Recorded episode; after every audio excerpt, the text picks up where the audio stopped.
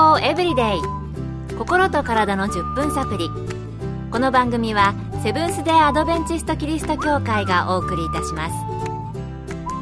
皆様お元気でしょうか？森田美恵です。今日もあなたやあなたの大切な人の心と体の健康に役立つ情報を短い10分間にぎゅっと詰め込んでお届けします。なおこの番組は健康情報番組で医師のアドバイスや治療に変わるものではなくすでに投薬を受けている方病院に通われている方はかかりつけの医師の指導のもとこの番組の情報も参考になさってください。このような質問が来ています。私の息子はいつも口内炎になります。どういうわけか頬の内側をよく噛んでしまうらしいのです。歯の並び方や噛み方の問題なのでしょうか。このような悩み皆さんありますか？口の中を噛むことが発端になる人もいるでしょうし、そのような原因がなくても口内炎になりやすい人もいるかもしれませんよね。私は二十歳ぐらいまでちょっと疲れてきたなと思うとなってたんですけれども、そういえば最近なってないなという感じで。えー、今日はアメリカのカリフォルニア州や日本で歯科医として長年働かれている根本義和先生にお聞きしました。口内炎の原因は大きく分けて2種類あります。質問のように噛み傷歯並びが良くない詰め物の不具合矯正器具による傷口をぶつけたなどの傷が原因の口内炎と口の中のばい菌が原因となるものです。どちらも口の中を清潔にしてばい菌を増やさないように毎日の口のお手入れをするのが大切です。実験では薬で治すよりも口の中をきれいにしておく方が口内炎が早く治ることが分かっています。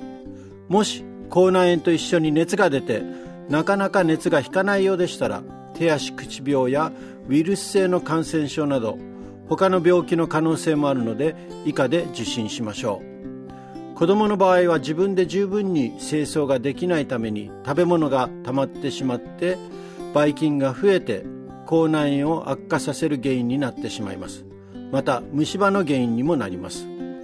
質問のように歯並びや詰め物などで口の中に傷ができやすい場合は問題の歯を削って滑らかにして傷になりにくくするなどの処置が必要です。場合によっては長い目で見て矯正を行い将来の口内炎予防をするのも大切ですので歯科医に相談してください。口内炎になりやすくするのは風邪や変色ストレスなどの免疫力抵抗力の低下による口内炎。これは主にビタミン B などの栄養不足や栄養の偏りが原因になり免疫を低下させてしまったために起こるものと考えられます。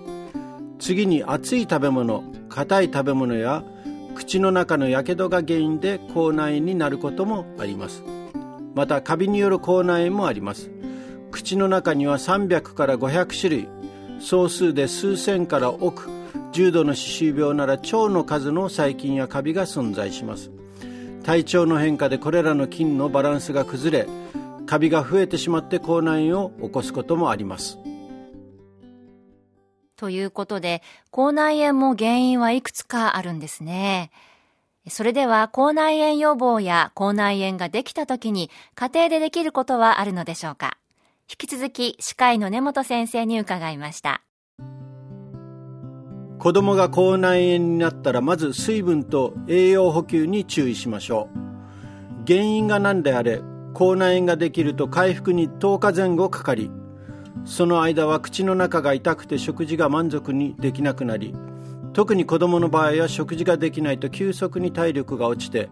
口内炎の治りが遅くなるだけではなくて他の問題も引き起こす可能性があります。口の中が痛い間はなるべく熱いもの刺激性のある食物は避けましょう。ちょっと甘やかしになりますがどうしても普通に食事ができない間だけ栄養価の高いプリンやアイスクリームなどもいいでしょ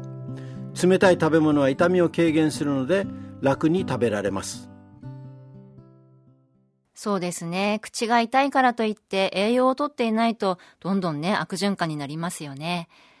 最後にお話の中で口内炎は歯並びにも関係があると言われていましたが歯の並び方や噛み合わせ方が悪いままだと健康を害するような問題はあるのでしょうか？すべてではありませんが問題になる可能性の方が高くなります歯並びが悪いと細かい部分の歯磨きが十分にできなく虫歯や歯周病のリスクが高くなります。また口臭の原因にもなります。そして口の中や唇を噛みやすくなることがあります。その他明瞭な発音ができない口呼吸になる。口が乾燥して虫歯や歯周病になりやすくなったり扁桃腺を痛める原因にもなります。他にも喘息視力低下などを招くことも知られています。顎関節症を引き起こす可能性もあります。時には歯並びが悪いというコンプレックスから内気になることもあります喘息や視力の低下などあまり意識していないことまで含めていろいろ出てきてましたね。えー、ここまで深刻なことになる可能性があるとは思っていなかったのでびっくりしました。それでは歯の並び方や噛み方について口内炎にならないためにはどのようにしたらいいのでしょうか？年齢や症状によって治療法は変わりますが基本的には歯科矯正による治療が一般的です。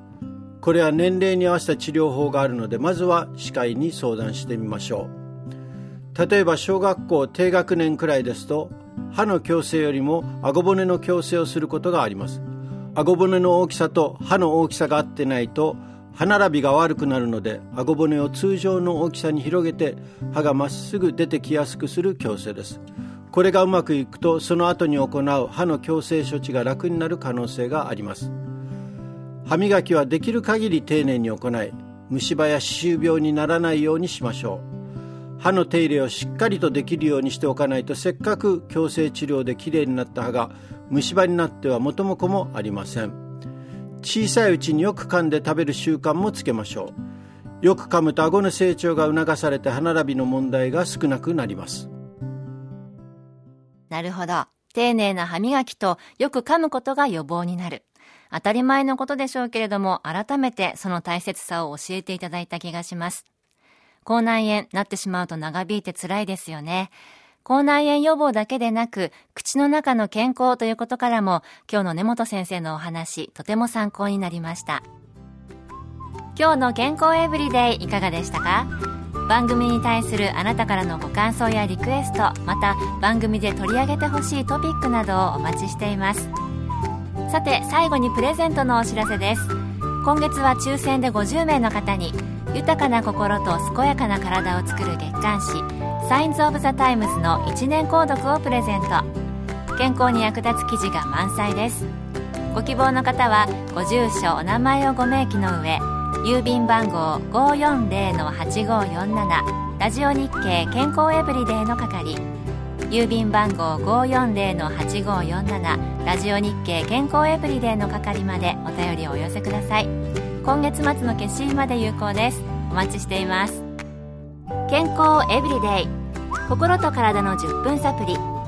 この番組はセブンス・デ・アドベンチスト・キリスト教会がお送りいたしました。明日もあなたとお会いできることを楽しみにしていますそれでは皆さん Have a nice day!